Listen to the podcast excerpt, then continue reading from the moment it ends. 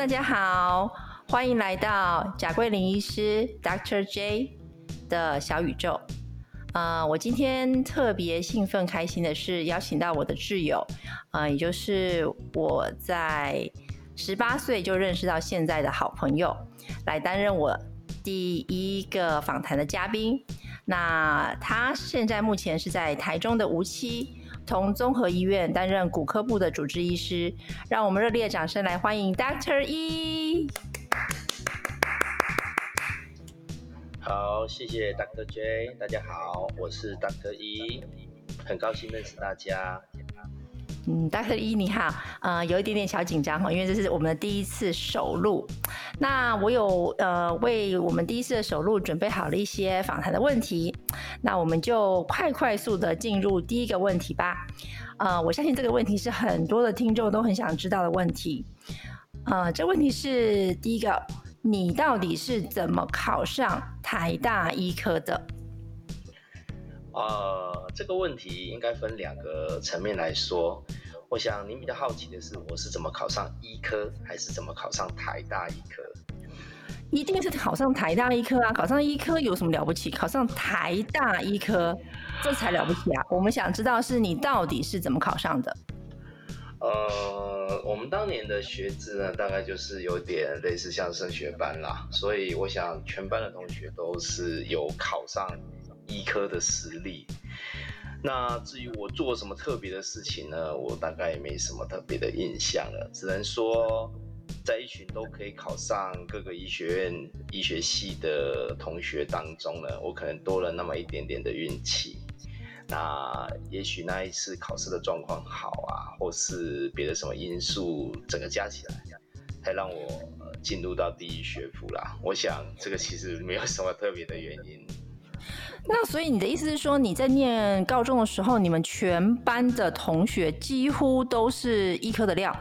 呃，对，因为那个时候是一个升学班，就几乎集中了整个学校里面可以考上医学系的同学在同一个班级里。那事实上也真的是全部都上了医科吗？我们那个时候大概六十几个同学当中，呃，能够上医科的有大概快四十几个同学。当然，因为那个时候同是自然组，你也可以选择电机啊、工学院方面的，这个也有不少。最后我记得没有错的话，最后我们班上大概有三十几个同学进入医学系吧。了解。那你们班进到台大医科有几个？呃，五个。那这五个人都是你们之前的前五名吗？还是并不是？呃，其实并不是，我已经是黑马了。后面还有两个比我意意外当中上台大医学系的同学。哦，那就表示说，在高中的时候，没有一定非得在前五名嘛，才有办法。呃，的确是没有。那就是说，考试的时候运气很重要喽。呃，这个是决定这个。我们有没有上到第一志愿的一个蛮重要的因素，因为毕竟所有上医学系的同学们实力都差不多。那你有特别去做什么增加你运气的东西吗？比如说去拜什么地方、吃什么东西，或者是你爸你妈给你什么特别的福啊，或什么之类的？呃，据我当时所知是没有啦。但是后来几年之后，我曾经听两位老人家提起，说他们那个时候倒是偷偷瞒着我去求神拜佛。那去了哪些地方，我就真的不知道了。啊，所以临时抱佛脚是还蛮有意义的。没有啦，也许不是临时，是长期 长期抱佛脚。好吧，那我问下一个问题哦。那你觉得当医师这个职业，其实你如果照你说嘛，你从高中就被定。入定型要进入这个呃医学系医科保证班的话，那也就是十五十六岁啦。那你觉得从十五十六岁就被定型要当这个职业，从事这个职业，你觉得有什么好处啊？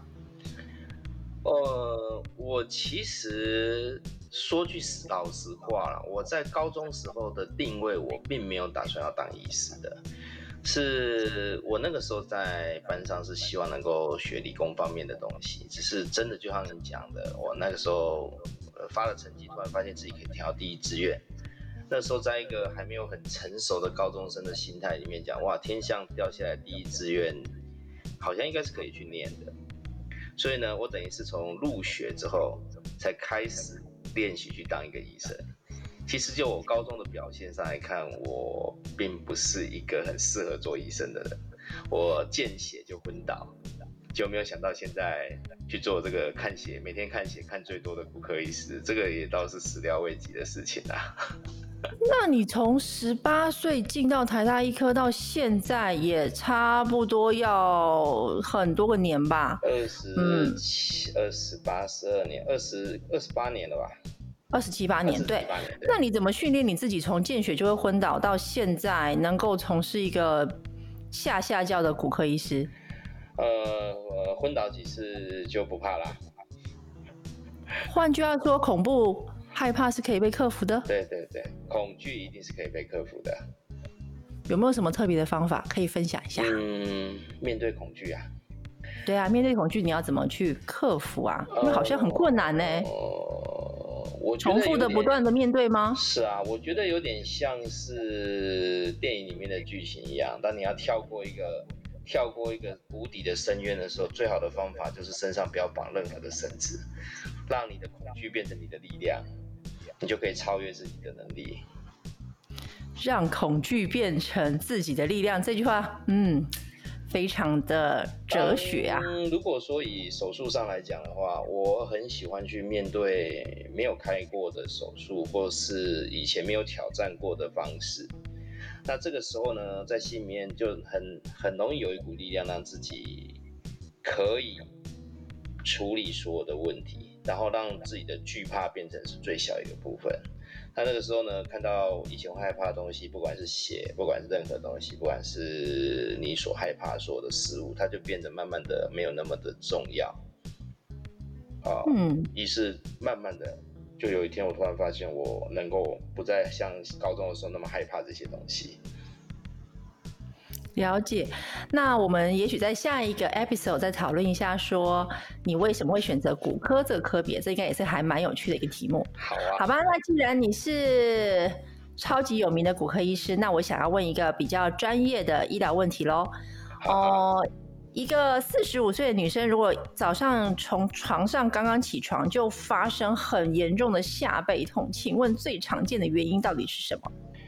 其实外面坊间大概这个问题都会归类为骨科的所谓的骨质疏松啊，或者一些退化病变。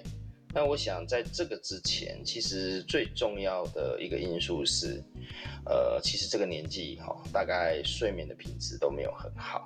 那前一天的劳动如果没有办法经由睡眠品质改善它的话，常常就会发生所谓的急性的，呃，我们讲说肌腱炎啊，或是所谓的韧带炎。这些发生的几率都比一般所谓的骨质疏松或者是退化性病变，这个几率在四十五岁的人身上会比较高一些。那当然年纪越大，这些退化性病病变的比例就会越占越高。我们刚才讲的比较单纯的肌腱炎啊，好肌肉酸痛这个问题就会相对的慢慢减少。好，不过我想，呃，一开始有发生这个情形的时候。可能可以试着尝试在睡前做一些舒缓的动作，比如说好好的泡个热水澡、热敷，啊，选好一点的床垫，观察一下这个症状会不会改善。那如果能改善那 Doctor 一有没有特别推荐的床垫品牌呢？啊哈，这个我倒没有。我觉得床垫就跟选医师一样，你只要看得顺眼，然后睡得舒服就好了。所以去市场看看喽，去是是试试看它对于你的下背痛有什么帮助。所以简而言之，刚才我综述一下 Doctor 一的意见，就是说比较年轻，像四十五岁、五五十五岁左右的女性，可能不见得是有退化性的骨头的骨松的问题，但是跟肌肉相关的问题比较多。意思是。这样对吧？是的，嗯，了解。那有需要吃到止痛药吗？还是说要吃肌肉松弛剂呢？呃，当然看症状缓解的程度啦。如果先用简单的休息、哈热敷，它就改善的话，当然不见得是需要用到药物。但是如果症状没有改善的话，药物其实并不像大家的观念一样，只是消炎止痛。其实药物的目的是让发炎减缓。我们身体的机能之所以退化，主要是要透过这个发炎的机制。那一旦这个机制被减缓了之后，自然我们所有的老化的症状、发炎的症状，它会走向一个良性循环，就是它即使会慢慢的老化，或者慢慢的退化，或者慢慢的磨损，但是呢，在有吃药的情况之下，就不会变得这么的严重。嗯，了解。OK，好，那我最后要再问 Doctor 一的一个问题是：那你觉得当了医生之后，你牺牲了些什么东西？我牺牲了些什么？嗯，你觉得你的人生有没有因为你选择了医生这个职业，所以你牺牲了一些东西呢？我应该这么说吧，第一个牺牲最多的当然是自己的健康。好，因为医生的工作真的是非常非常的超时啊。这个我们在坊间所讨讨论过的那个劳动条件里面，那个如果你拿医生的工时去看的话，大概都是小巫见大巫。呃，所以我想第一个牺牲比较多的是是健康，好。那当然第二个，因为长时间工作，一定牺牲掉的是一个自由，好，就是有有的时候你也没有办法很自由自在的离开你的工作环境，即使是你在下班时间。哦，这是完全责任制的一个工作。你的病人发生了什么状况，你还是要想办法去处理。所以我想是最大当医生最大的两个牺牲吧。所以啊，我才说嘛，就是要有牺牲才会有收获嘛。这就是 always give and take。All right，那我们最后一个小问题就是，请问一下，在台中无期同综合的 Doctor 一，请问到了无期去要吃什么或玩什么呢？呃，无锡无锡这边的话，我建议大家可以来，呃，比较有名就是高美湿地吧，看看这边的夕阳，看看这边的草间带环境。那美食的部分的话，我常常开玩笑，我们就一天到晚都在医院吃啊。不过我自己另外一个嗜好是做菜，如果大家有兴趣来我家吃饭的话，我也是不反对。哇，那得先认识 Doctor 一喽。是是是是是，太棒了！谢谢 Doctor 一担任我今天呃 Episode Number One 的特别来宾，谢谢你哦。好，谢谢谢谢主持人，谢谢大家，拜。